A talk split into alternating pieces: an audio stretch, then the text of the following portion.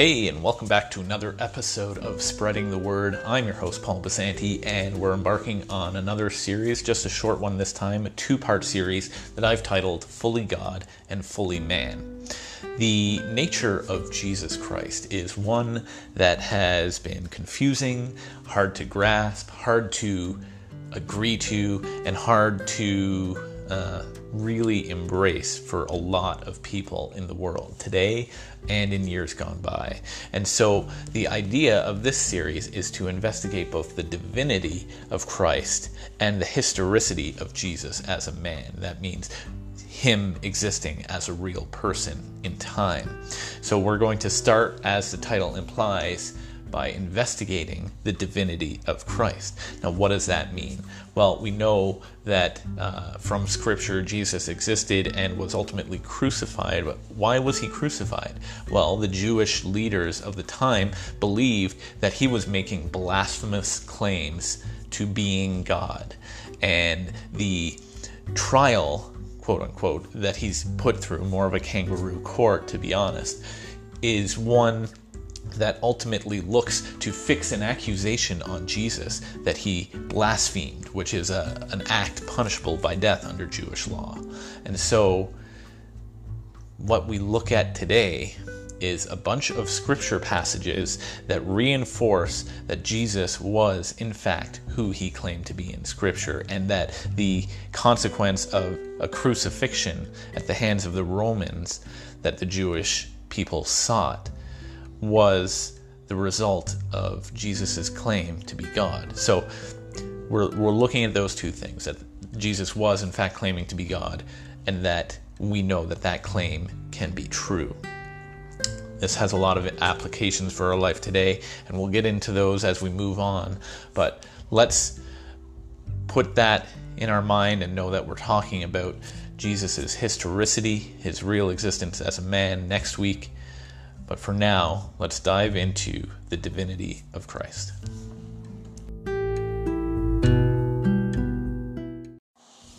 Good morning, church. So, those of you who know me will know that I listen to a lot of talk radio. And there's one advertisement that's on the air right now for an uh, automobile manufacturer that has a just the facts shtick to their advertisement. And it, it goes something like this Nostradamus made a lot of predictions about the future. Fact. Our vehicle comes with prepaid maintenance packages. Fact. Nostradamus didn't predict that we'd offer prepaid maintenance fact packages. Fact. By buying our car, you are out prophesying Nostradamus. Fact. So this ad, uh, as amusing as it is, uh, coupled with some studying on the Old Testament of messianic prophecies, got me thinking about the nature of Jesus Christ. So, we're about to embark on a two part series that I call Fully God and Fully Man. And this first part is about investigating the divinity of Christ. When it comes to our faith as Christians, we believe that Jesus Christ was both fully God and fully man. This is a, a, mystery to a lot of people and, and a stumbling block to a lot of people who don't believe. But my hope is that we can wrestle with some of those issues today and next week. And uh, we're going to jump around a little bit in Scripture, but this this session I want to focus specifically on the divine nature of who Jesus Christ was. So, how was Jesus fully God? Let's start in the Gospel of Mark, chapter 14. I'm going to read verses 53 to 65. Now, this is right as Jesus is arrested and he's brought before the Sanhedrin, uh, which is the Jewish uh, tribunal evaluating legal matters. And so, in verse 53, it begins They took Jesus to the high priest and all of the chief priests, and the elders and the teachers of the law came together. Peter followed him at a distance right into the courtyard of the high priest. There he sat with the guards and warmed himself at the fire. The chief priests and the whole Sanhedrin were looking for evidence against Jesus so that they could put him to death, but they did not find any. Many testified falsely against him, but their statements did not agree. Then some stood up and gave this false testimony against him. We heard him say, I will destroy this temple made with human hands, and in three days will build another not made with hands. Yet even then their testimony did not agree. Then the high priest stood up before them and asked Jesus, Are you not going to answer? What is this testimony that these men are bringing against you? But Jesus remained silent and gave no answer. Again, the high priest asked him, Are you the Messiah, the Son of the Blessed One? I am, said Jesus, and you will see the Son of Man sitting at the right hand of the Mighty One and coming on the clouds of heaven. At this, the high priest tore his clothes. Why do we need any more witnesses? he asked. You have heard the blasphemy. What do you think? They all condemned him as worthy of death, and then some began to spit at him. They blindfolded him, struck him with their fists, and said, Prophesy. And the guards beat him and took him. So Jesus is before the Sanhedrin here, and this passage of Mark is uh, is a look at the sort of kangaroo court that was set up to try and capture Jesus and and convict him of something worthy in the Jewish law of death. And so the Jesus, uh, the Jewish leaders rather, are trying to entrap Jesus in, in saying something that's going to uh, convict him before all these people that that he is um, claiming to be something that they just can't believe is true. And so the chief priest asks point blank, Are you Christ? Now, Christ is a, a term that means Son of the Blessed One. Uh, it's a it's a messianic title, the Blessed One. It's it's um, if you look at the Old Testament, there are titles that are given to this this promised one of Israel who is going to restore God's people in an everlasting empire. And Jesus' response is unequivocal in the reaction that it generates from the high priest. Jesus uses the term I am. That is a claim that God himself describes him. I am. That is that is the title that God uses for himself. And then he goes on to say something that is nothing short of blasphemy in the eyes of the Sanhedrin.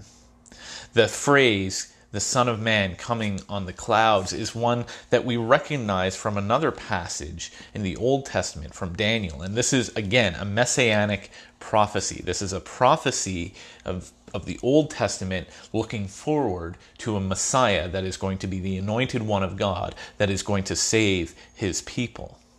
And so this refers back to a passage in Daniel chapter 7, and we're going to read that now chapter 7, uh, before we get into this, there are, are four beasts that are being described. Uh, there's, there's a vision that Daniel is having here, and there, there are four beasts, and they symbolize four different nation states.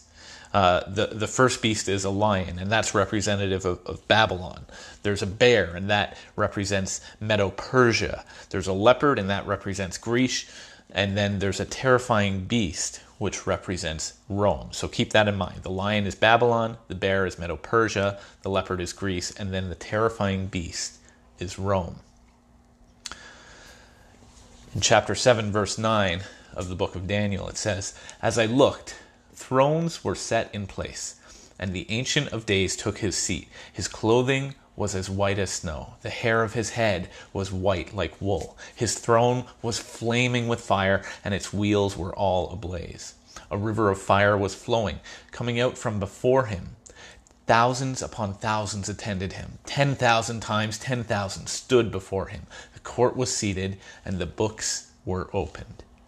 Then I continued to watch because of the boastful words the horn was speaking. I kept looking until the beast was slain and its body was destroyed and thrown into the blazing fire.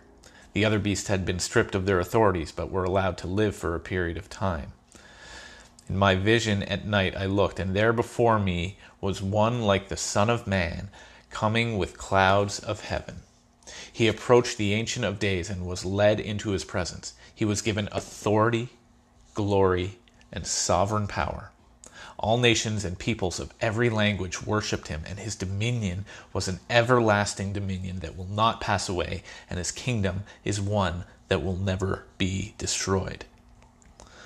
So during this vision of the terrifying beast being slain and destroyed and, and thrown into the blazing fire, i.e., Rome, we are introduced to someone referred to as the Son of Man. The Son of Man in this passage is given authority, he's given glory, he's given sovereign power. The Son of Man is worshiped, and he will have an everlasting dominion. His kingdom will never be destroyed. This is not a prophecy of a individual, of a emperor, of a king, of a prime minister, of a president. This is the description of something, of someone, of some entity that exists beyond the linear understanding of time that we of people have. An everlasting dominion kingdom will never be destroyed. He'll be worshiped with all authority, glory, and power. So Jesus appears in the nation of Israel during the reign of the terrifying beast. Jesus' appearance is prophesied in the book of Daniel to happen during the terrifying reign of Rome. Israel had many states to which it was a vassal Babylon, Persia, and here with Rome. Israel is under the power of Rome. And so it's another identifying fact to the prophecy that's being made here in Daniel. The Son of Man isn't just some highly exalted heavenly being Okay, we've talked about uh, the book of Revelation in another class we've done recently, where we're learning about all sorts of heavenly beings, and the, this throne room is surrounded by these these four creatures, and then there's all these wild and crazy descriptions of heavenly beings. And uh, if you get some time, read through that and you'll get a sense of what I'm talking about. There's all sorts of otherworldly descriptions of these these creatures in the heavenly realms that we just don't understand. Is the Son of Man one of these? My argument is that no, the Son of Man is not just one of these heavenly beings. The Son of Man has his own unique position of authority amongst the entire heavenly realm.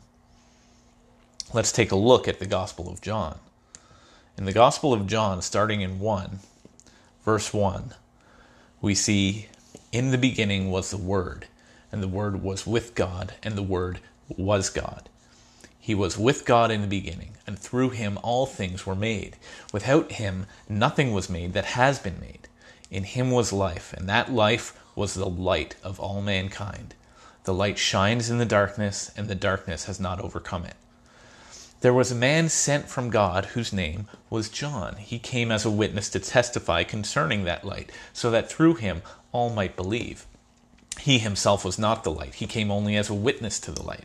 The true light that gives light to everyone was coming into the world. He was in the world, and though the world was made through him, the world did not recognize him. He came to that which was his own, but his own did not receive him. Yet all who did receive him, to those who believed in his name, he gave the right to become children of God. Children born not of natural descent, nor of human decision or a husband's will, but born of God. The Word became flesh and made his dwelling among us. We have seen his glory, the glory of the one and only Son, who came from the Father, full of grace and truth. John testified concerning him. He cried out, saying, This is the one I spoke of when I said, He who comes after me has surpassed me, because he was before me. Out of his fullness, we have all received grace in place of grace already given. For the law was given through Moses, grace and truth came through Jesus Christ. No one has ever seen God but the one and only Son, who is himself God and is in the closest relationship with the Father and has made him known. There's a lot to take in in this passage, and we can spend weeks upon weeks on this passage alone, but I want to focus in on a few key things here the word, the Greek word that's being used in this passage in the original text for the word word, W O R D, is logos. The phrase at the beginning of this passage, in the beginning, is a reference to Genesis. See, John's audience uh, had an, a, good working knowledge of the Old Testament. John was writing to a predominantly Jewish audience, and they had a strong understanding of the Old Testament, and so they would have known the reference in the beginning. So, in the beginning, in Genesis chapter 1, we see eight references. Eight times we come across the phrase, and God said.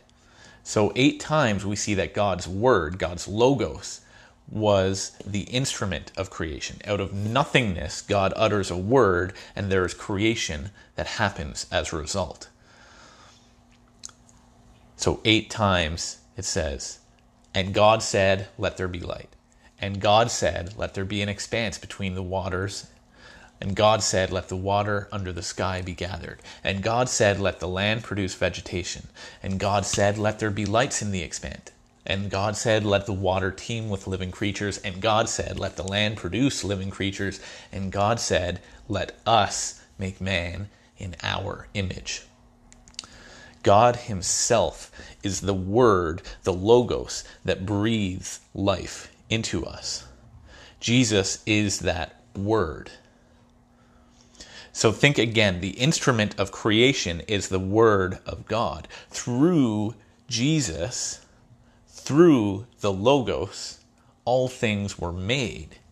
Jesus was not only present at the time of creation, but he was instrumental. He was the thing, the tool that exerted creation out of nothingness. Jesus' miracles that we see in his ministry are further a testament to his divine authority over creation. Think about the miracles he performed in his ministry. He healed the sick, he rose the dead to life, he commanded nature, he calms the storms and curses fig trees. There's a nice passage in Mark about a fig tree that he curses that I came across recently. In Mark chapter 11, verses 12 to 21, we see that uh, Jesus is uh, coming in and, and clearing the temple courts. But here's an interesting passage I found. Verse 12. The next day, as they were leaving Bethany, Jesus was hungry. Seeing in the distance a fig tree and leaf, he went to find out if it had any fruit. When he reached it, he found nothing but leaves, because it was not the season for figs. Then he said to the tree, May no one ever eat fruit from you again. And his disciples heard him say it. On reaching Jerusalem, Jesus entered the temple courts and began driving out those who were buying and selling there. He overturned the tables and the money changers and the benches of those selling doves, and would not allow anyone to carry merchandise through the temple courts. And as he taught them, he said, Is it not written, My house will be called a house of prayer for all nations? But you have made it a den of robbers. The chief priests and the teachers of the law heard this and began looking for a way to kill him, for they feared him, because the whole crowd was amazed at his teaching. When evening came, Jesus and his disciples went out of the city. In the morning, as they went along, they saw the fig tree withered from the roots. Peter remembered and said to Jesus, Rabbi, look, the fig tree you cursed has withered. I love Peter. I love how he's just this simple guy who gets amazed at these things. Uh, he's he's someone I relate to a lot, but um, we see here bookending this this very familiar passage where where Jesus clears out the temple courts, an example of Jesus' authority and mastery over nature. Now, I may not have the greenest of thumbs, but I've never managed to kill a tree with words alone. Usually it's a result of my mother in law asking me to take care of her orchids while she's away, and those wither and die because I overwatered them or I underwater them. But never with my words alone have I managed to kill a tree. All these things that Jesus does are in the presence of witnesses. It's hard to believe just reading it, but here's the thing it was hard to believe back then, too. That's why the Sanhedrin and the, the people in the communities had a hard time believing that Jesus was who he said he was. That's the reason why it's hard to believe now, 2,000 some odd years later, that Jesus is God. That Jesus, a man who we know historically existed, we'll get into that next week, was who he claimed to be if you're thinking in your mind that this doesn't make sense, how does this have any sort of realism in our science and our physics that we know today? Well, the fact is that a supernatural God would have supernatural powers over the rules of physics and science that we know now. And so it's not a logical paradox to appreciate that it's a difficult thing to understand. And we see that throughout all of the Gospels that people rejected Jesus because they had a hard time believing the things he was saying and claiming. But there is proof in Scripture that the things he did and said are true.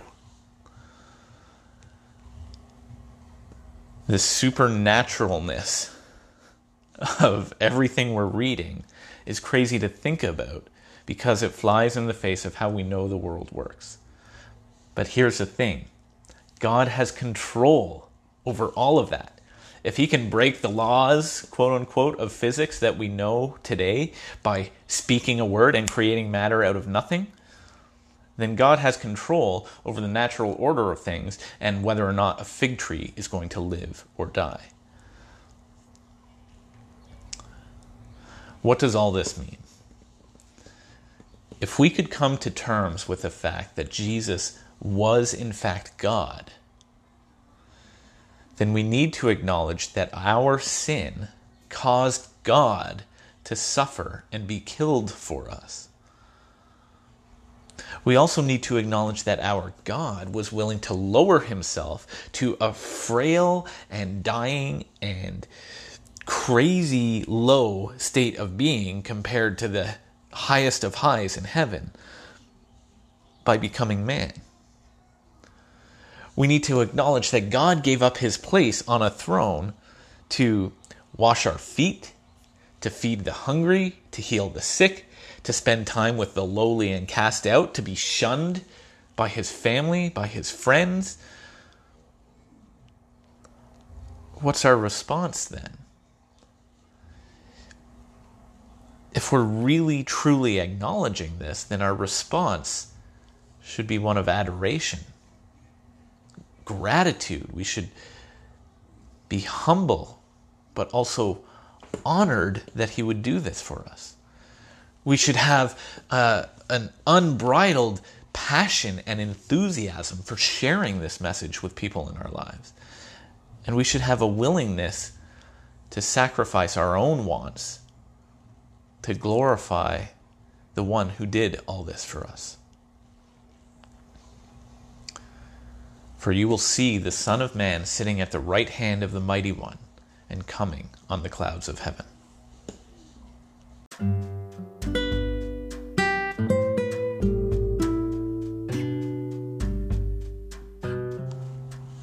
And there you have it. Well, what do you think? Was Jesus who he said he was? Were these claims, were these signs that he performed in front of hundreds and thousands of people, something that's verified in Scripture, a, a document that we'll get into a little bit next week has so much historical authenticity to it. Were these claims true? Are they hard to believe? Do they fly in the face of your scientific understanding of how the world works today? They should be difficult to believe.